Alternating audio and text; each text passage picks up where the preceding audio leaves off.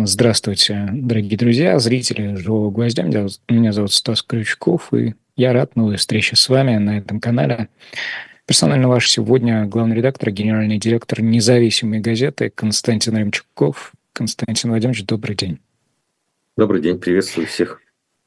Вот все поприветственные, а также в последующем присоединившиеся к этой трансляции, пересматривающие ее, вслушивающие и вчитывающиеся.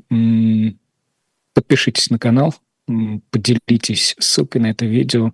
Ну а сейчас делитесь своими соображениями по поводу всего того, о чем пойдет речь в чате этого эфира. И, пожалуй, Константин Владимирович, по хронологии дня сегодняшнего, хотя неделя была довольно богатая и на события, и на то, что можно было бы обсудить, по Надеждину. Надеждин отнес, судя по всему, в среду уже